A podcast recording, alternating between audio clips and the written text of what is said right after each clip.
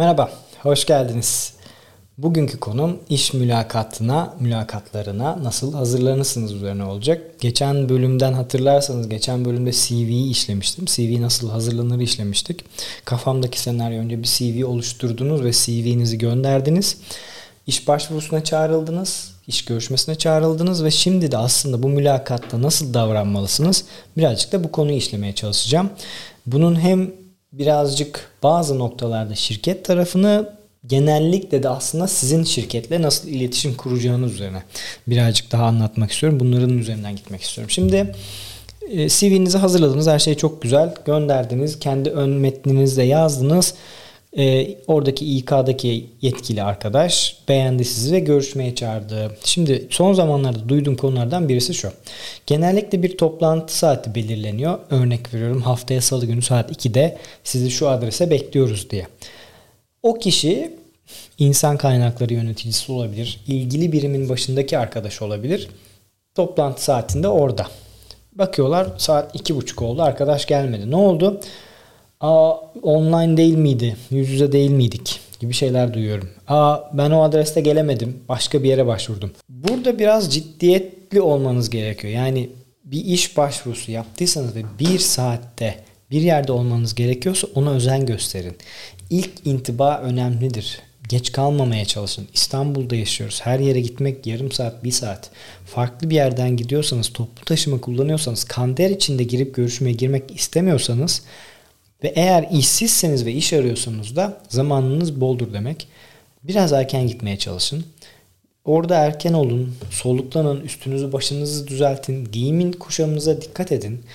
Ben size oraya Grand Tuvalet e, smokinle gidin demiyorum. Ama üstünüze başınıza dikkat edin. Tabii ki şirketin dress kodu farklıdır. Bunu içeri girdikten sonra öğreneceksinizdir ama bir görüşmeye giderken en azından bir gömlek, ceket, düzgün bir pantolon giymek sizi dış görünüş olarak ayrıştıracaktır. Dolayısıyla da mülakata giderken aslında yapmanız gereken bir, saatinde orada olmak, İkincisi görünüşünüze, dış görünüşünüze özen göstermek. Çünkü ilk intiba önemlidir. Sonrasında da görüşmeye gittiniz. Çok basit şeyler bunlar ama şunu da söyleyeceğim. İşte karşınıza insan kaynakları yöneticisi geldi ya da farklı birimden. Merhaba deyip elinizi uzatın. Beden diliyle ilgili kitaplarda çok vardır. El sıkılışma, tokalaşma ve güveni aslında karşı tarafa geçirme konusu çok önemlidir. Şöyle yapmayın. Böyle parmağınızın ucundan kendiniz bir şekilde adam gibi güvenli bir şekilde karşınızdakinin insanın elini sıkın. Gözlerin içine bakın. Merhaba ben Serhat Oypan deyin. Neyse adınız. Benim adımı vermeyin. Ama günün sonunda el sıkışmak, tokalaşmak ilk intiba olarak gerçekten çok önemlidir. O kişiden yani benim için ben uyuz olurum. Birisi böyle elini tokalaşmaya korkar, tokalaşmayı bilmez. Arkadaşlar kimse kimseyi yani böyle tokalaşmak falan böyle bir tiksinti midir nedir bilmemek midir? Bana çok böyle çok sığ bir yaklaşım geliyor. Karşısındaki kişiyle iş yapacaksınız. Adam gibi tokalaşırsınız, kendinizi tanıtırsınız ve konuya girersiniz.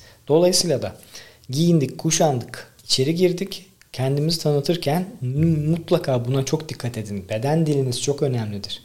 Kendinize güveninizi gösterir. Karşı taraf sizin ezik birisi mi, çekingen birisi mi, yoksa gerçekten güvenli birisi mi? İşe alacak, sizi tartacak sonuçta. Siz onun karşısında böyle pısırık pısırık oturursanız sizi sündürürler. O yüzden özgüveninizle birlikte gidin. Tam olarak up. Oraya gidin, elinizi sıkın, elini sıkın karşısındakinin merhaba deyin, oturun ve anlatmaya başlayın. Şimdi buradaki konulardan birisi diyelim ki genelde şöyle olur. İşte insan kaynakları yöneticisi bir öncekinde anlatmıştım. İşte zamanından dolayı, zaman darlığından dolayı çok sizin CV'nizi anlatmamış olabilir. Yanınızda varsa işte bilgisayarınız, tabletiniz alın. Yoksa bir kağıda çıktı almaya çalışın. Kendi CV'nizin elinizin altında olması önemli. Size soracağı sorulara aklınızdan yanıt verebilirsiniz. Ama bu sizin aslında oraya hazırlıklı gittiğinizi gösterir. Siz o işi istiyorsunuz. O yüzden de mülakata giderken öyle palas pandaras değil gayet güzel bir şekilde hazırlanarak gidin. O yüzden elinizin altında CV'niz olsun. Notebook'unuz olur, tabletiniz olur. Telefondan açıp bakın kağıt varsa kağıdınız, defteriniz yanınızda olsun. Açın konuşun. Sorularınız orada olsun. Şimdi size soruları da anlatacağım. Sorularla ilgili link de bırakacağım. Onlara da dikkat edersiniz. Ben de zaten aslında bunları internetten okudum. Ha. Hani böyle tabii ki kendi ekleyeceklerim var ama bunu okuduğum Medium'da 2016'da yazılmış bir blog post yazısı aslında. Sadece size faydası olsun diye bunu size anlatmak istedim. Çok da benzerini ben de anlatacağım. Bazı ekleyeceğim nota, noktalar olacaktır ama şimdi burada şöyle bir örnekle vereyim ve üstüne devamını getireyim. Eşim bir işe girecekti. Onun da ilk iş mülakatlarından birisi olacaktı. İlk olmasa bile işe girme öncesinde birkaç yerle görüşmeye gitmişti. Bu iş yerine girmek istiyordu. Ne yapalım dedi. Dedim ki şirketi önce bir stalkla. Bu şirket ne yapıyor? Kimdir? Hangi sektörde iş yapıyor? Yani siz başvururken aslında bunları yaptınız. E, işe başvuru kısmını anlatmıştım. Ona da bakabilirsiniz ayrıca. Oralarda hangi sektör ve sizin okuduğunuz bölümle alakalı mı değil mi? O bölümlerini zaten geçiyorum. Onları anlattık. Araştırdığınız şirketi ne olduğunu ne ettiğini gördünüz. Sonrasında buradaki soruları ılgına dağıtmıştım. O o kadar güzel çalıştı ki ne oldu dedim. Ilgın adamla mülakat yaptı. Patronuyla o zamanki patronuyla. Neden biliyor musunuz? Çünkü Ilgın oraya çalışarak gitmişti. Bir sürü soru sordu. Ilgın'ın kendini anlatacağı şey ilk iş deneyimi olduğu için işte bir bölümden mezun, yeni okulunu bitirmiş birisi iş arıyor. Ilgın'ın sorduğu sorular burada size anlatacağım sorular aslında sizin karşı taraftan bilgi almanızı sağlayacak. Bir, onlar sizden bilgi alır. Monolog yapmaya çalışırlar. Daha doğrusu çalışmazlar. Konu zaten karşı taraftan diyaloğa dönemediği için aslında böyle oluyor. Dolayısıyla da siz çalışıp giderseniz emin olun o fark yaratacağınız nokta işi alma noktasında sizin çok işinize yarayacaktır. Dolayısıyla da Şimdi ılgın işe almıştı bu arada. O yüzden çalışıyor yani bu tescillenmiş bir en azından makaleydi. Ona da bakabilirsiniz. Şimdi şirket görüşmeye başladınız. Diyelim ki şu kısmı es geçiyorum. İşte karşınızdaki kişi sizi sordu. Siz bir bölüm öncesinde anlattığım CV'lerle ilgili olan kısmında kendinizi, deneyimlerinizi, nerede yaşadığınızı, detaylarınızı anlattınız. Burada önemli o noktalardan birisi bu. Belki burada ekstra olarak anlatmanız gereken nokta. Deneyimlerinizin paylaşımı. Bölük pörçük farklı yerlerde farklı içerikler yapmış olabilirsiniz. İşte atıyorum LinkedIn sayfamda paylaşmıştım. CV'mi göndermiştim zaten okumadınız mı? LinkedIn'imde var. Benim web sitem var. Blog postumun linkini atmıştım demeyin. Dedim ya size hazırlıklı gidin. Tabletiniz yanınızda olsun. Varsa bilgisayarınız, yoksa telefonunuz, yoksa çıktısını alın. Kendi deneyimlerinizi, yaptıklarınızı eğer bu görsel bir işse çıktısını gösterin. Bir tane arkadaşla görüştüm. Yıllar önce ViewSonic'teyken 5-6 yıldır belki. Bana şey diyor işte ben tasarım yapıyorum. Ne yaptın? Getirmedim. E, ben nereden bileceğim senin tasarım yaptığını? Konu bitti. Yani orada bitti. Zaten alamadık da işe yani. O kadar saygısızca gelmiş aslında baktığınızda. Yani ne işi ben bunu yapıyorum diyor. E, kanıtla. Ben niye seni işe alayım? Kanıtlaman lazım. O yüzden iş görüşmesi yapıyorsun. O yüzden varsa deneyiminiz çıktılarını alın. Ben şu tasarımları yaptım. Burada işte Unreal Engine ile ilgili burada 3D tasarımlar yaptım. Burada iç mimari çizimler yaptım. Bu doktor olarak, bu kimyager olarak buralarda stajlar yaptım. Şunları edindim bu görüşmelerin, bu bilgilerin düzgün bir şekilde iş mülakatlarında anlatılması lazım. Karşınızdaki sizi bu dar zamanda tanımaya çalışıyor. Bunun doğru ya da yanlış olduğunu sistemin yani sorgulamıyorum. Yanlışı vardır tabii ki. Geçenlerde gene bir arkadaş bana ulaştı. Online mülakat olmuş. Diyor ki acaba kendimi heyecanımı yeterince aktarabildim mi? Çok zor. Ben yapmadım online mülakat. Yani şu an bile mesela karşımda bir kamera var. Siz oradasınızdır diye düşünüyorum. Ama kendi kendime bir odada konuşuyorum. Dolayısıyla da online mülakat böyle. En zor tarafı aslında monolog gibi olması. Karşınızda dinleyen birisi var. Kamerası açıktır değildir ama zor olan şey el sıkışmıyorsunuz. Vücut dilini yansıtamıyorsunuz. Bir şeyler böyle belki rahatsız, belki hoşuna gitti. Bunları alamayabilirsiniz. Online daha zor. Allah kolaylık versin en azından offline yaparsanız yani yüz yüze yaparsanız çok daha iyi olacağını düşünüyorum. Neyse. Deneyimlerinizi paylaşmak önemli. Onların sorduğu soruların bittiğini size sorunuz var mı dediği bölüme geldim. Şimdi onu anlatacağım aslında neler var diye. Şimdi bu şirket aslında tabii ki dışarıda stokladınız ne iş yapıyor, neler yapıyor, Neden bu iştesiniz? Hangi sektördesiniz? Yani bu sektörde ne kadar derinsiniz? Aslında birazcık bunu anlamaya çalışın. Rakipleri kimler?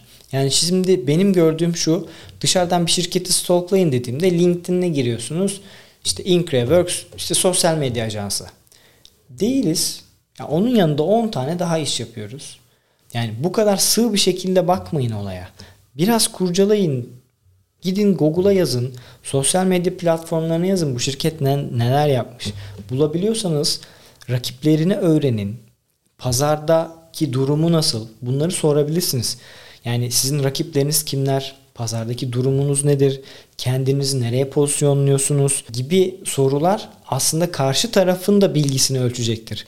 Çünkü benim yaşadığım deneyimlerde insan kaynakları yöneticileri parantez gene şirketlerde doğru iş yapan insanlar onlar değil. Yani siz pazarlamaya gireceksinizdir. O kişinin pazarlama ile ilgili bilgisi olmayabilir. Size böyle hiçbir şey anlamamış gibi bakabilir. Çok normal belki de ilkinde onun görevi sizin şirket için doğru aday olup olmadığınızı test etmektir. İkincisinde ilgili bilimdeki kişilerle görüşürsünüz. Dolayısıyla da karşınızdaki kişiye göre soruları da sorarken dikkat edin. Ama bu soruları o şirket hakkında bilgi almak için edinin, öğrenin. Neden bunu söylüyorum biliyor musunuz? Zaman çok değerli. Evet, iş bulup para kazanmak isteyebilirsiniz ama bu iki taraf içinde şirket size orada olduğunuz süre boyunca para ödeyecek.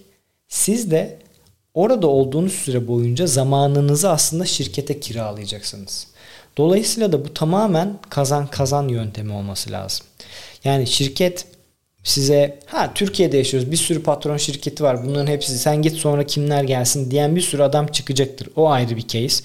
Bir şey diyemem. Türkiye'de çok odun adam var. O ayrı. Ama normal şartlarda olması gereken şey şirket size bir para veriyorsa siz de kendi hayatınızdaki zamanı onlara kiralıyorsunuz. Dolayısıyla da bu bilgileri almak kendiniz için önemlidir. İkinci soru. Piyasayı, kimlerin ne olduğunu vesaire öğrendiniz. Az önceki konuya ithaftan devam edeyim o zaman. Bu şirket size ne katacak? Nasıl bir kariyer hedefleri var? Yani şirkette kim emekli olanlar var mı? Ne zaman girip ne zaman çıkıyorlar? İşteki sirkülasyon oranı ne? İşte işte işe girip çıkanların oranı ne? Size nasıl bir kariyer imkanı sunuyorlar? Siz burada çalıştınız diyelim ki 3 yıl. 3 yıl sonra sizin nerede olabileceğinizin bir pozisyon olarak mertebesi var mı? Ne yapmayı planlıyorsunuz? Ne yapacaksınız? Sizinle beraber kimler çalışacak? İşte birazdan aslında ona da girebiliriz. Şirket içinde kimlerle çalışacaksınız? Sizin astınız kim? Üstünüz kim? Ondan sonra kimlerle iletişimde olacaksınız ve bu kişilerle nasıl iletişimde olacaksınız? Şirket içinde özel bir yazılım mı kullanıyorsunuz? Mail üzerinden mi iletişiyorsunuz? WhatsApp mı kullanıyorsunuz? Yoksa şirketin team gibi işte farklı uygulamaları var. Onlarla mı? İşler nasıl takip ediliyor? Mail üzerinden mi? Telefonla mı? Sizin pozisyonunuz, satış pozisyonu mu? Gezecek misiniz? Vesaire gibi gibi farklı şeyler var. İşte şirketin hedefleri neler? 10 yıl sonra şirket kendini nerede görüyor? 5 yıl sonra nerede görüyor?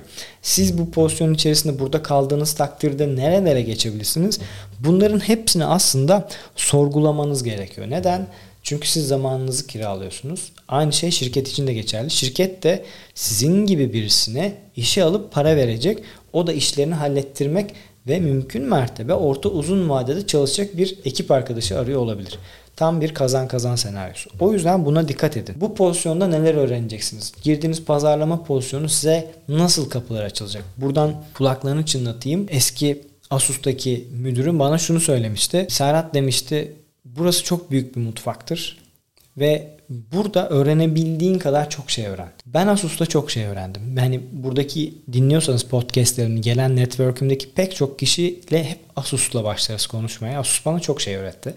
Neden çok şey öğretti? Benim yönettiğim 7 tane ürün grubu vardı. Türkiye'deki retail zincirlerden o zaman işte online bu kadar büyük aktif değildi mağaza zincirlerine kadar, toptancılara kadar, ara toptancılara kadar, bayilere kadar, işte atıyorum medya basın tarafı kadar, online etkinliğe, offline etkinliğe kadar çok geniş bir yelpazeyle çalışma fırsatı buldum ve herkesle tanışmaya çalıştım.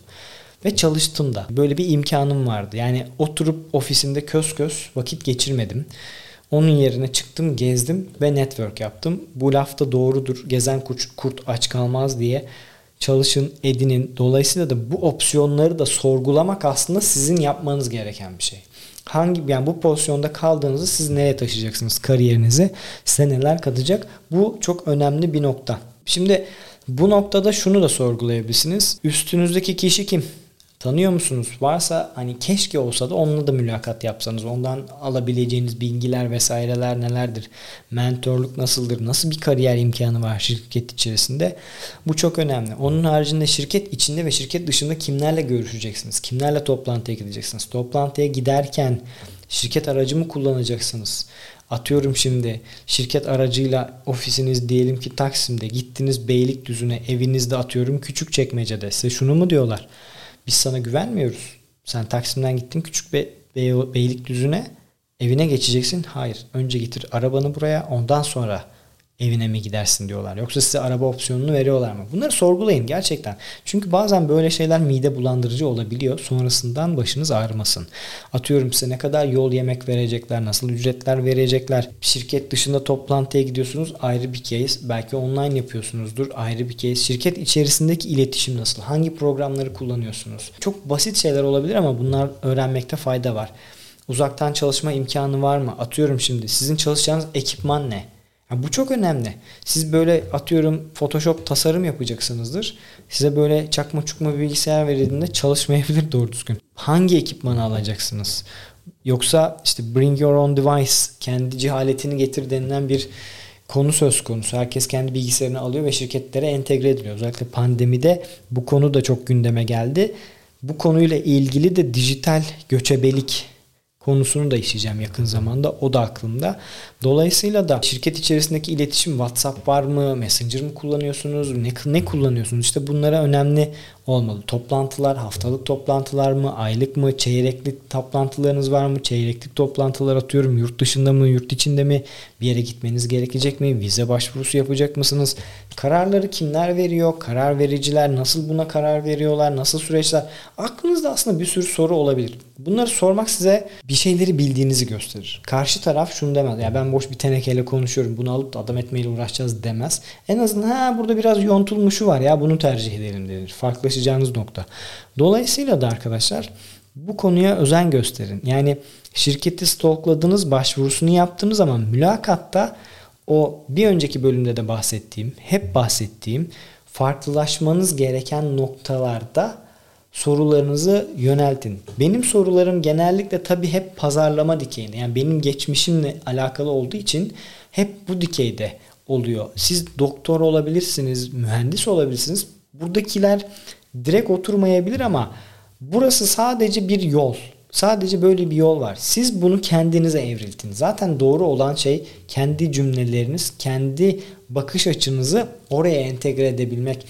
El sıkışmak, kıyafetinizin düzgün olması, bilgili bir şekilde o şirkete gidin.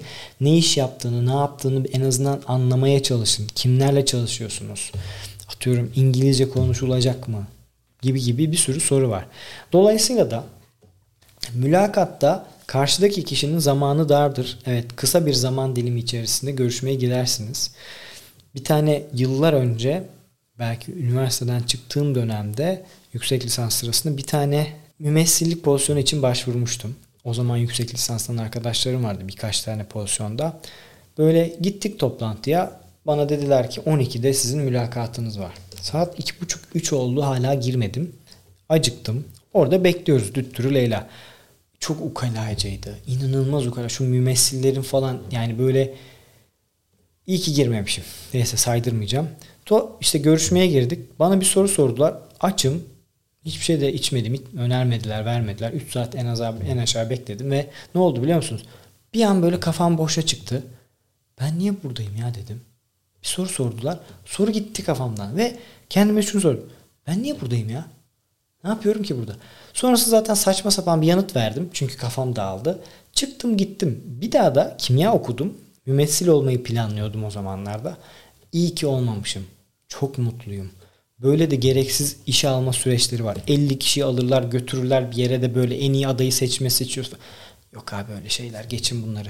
Kimse şey değil yani Hint kumaşı olmayabiliyor. Farklı farklı fırsatlar karşınıza çıkabilir. Dolayısıyla da bir fırsatı teptiğinizde karşınıza farklı fırsatlar çıkacaktır. Farklı kapılar açılacaktır. Korkmayın. Sadece şunu yapın. Emin olun yaptığınızdan. Kendinizi geliştirdiğinizden ve güvenli bir şekilde konuştuğunuzdan, kendinize güveninizin yüksek olduğundan, özgüveninizin yüksek olduğunuzdan emin olun. Empati yapmaya çalışın. Karşınızdaki kişiye de anlatmaya çalışın. Deneyim eksiğiniz olabilir. O zaman mümkün mertebe arkadaşlarınızla deneyim yapın. Bu soruların deneyimini yapın. En kötü alın karşınıza telefonu koyun. Evde konuşun. Diksiyonunuzu kendiniz nasıl anlattığınızı değiştirmeye çalışın. Daha önceki podcastlerde anlattım. Bir tane sunum hazırlamak için ben kendime bile 5 tane revize veririm. Aynı mantığı siz de yapabilirsiniz. Deneyiminiz yoksa gidin ayna karşınızda anlatın. Kardeşinizi, annenizi, babanızı koyun karşınıza onları anlatın. Dolayısıyla da farklı olabileceğiniz noktalar sizin hayatınızı kurtaracaktır. Benden bugünlük bu kadar. Anlatacaklarım işe mülakatla ilgili süreçler aklıma gelenler bunlardı. Şirket değil sizin bakış açınızdan neler olması gerektiğini anlattım. CV hazırlamayı da anlatmıştık. Neler yapmamanız gerektiğini de anlatmıştım. Varsa eğer aklınıza takılan ve yardımcı olabileceğim bir konu bana yazarsanız onunla ilgili de içerik üretmeye çalışırım. İlerleyen dönemlerde dediğim gibi çok farklı içeriklerim var. Çok gündemi takip etmiyorum. Kendi okuduklarıma daha fazla odaklanmaya çalışıyorum. Mesela dijital göçebelik kavramı, uzaktan çalışma imkanları gibi fikirler birazcık daha fazla hayatımda ön plana çıkmaya başlıyor. Bunları anlatacağım ama sorularınız varsa her zaman yanıtlamaktan memnuniyet duyacağım. Benden bu kadar. Dinlediğiniz için teşekkür ederim.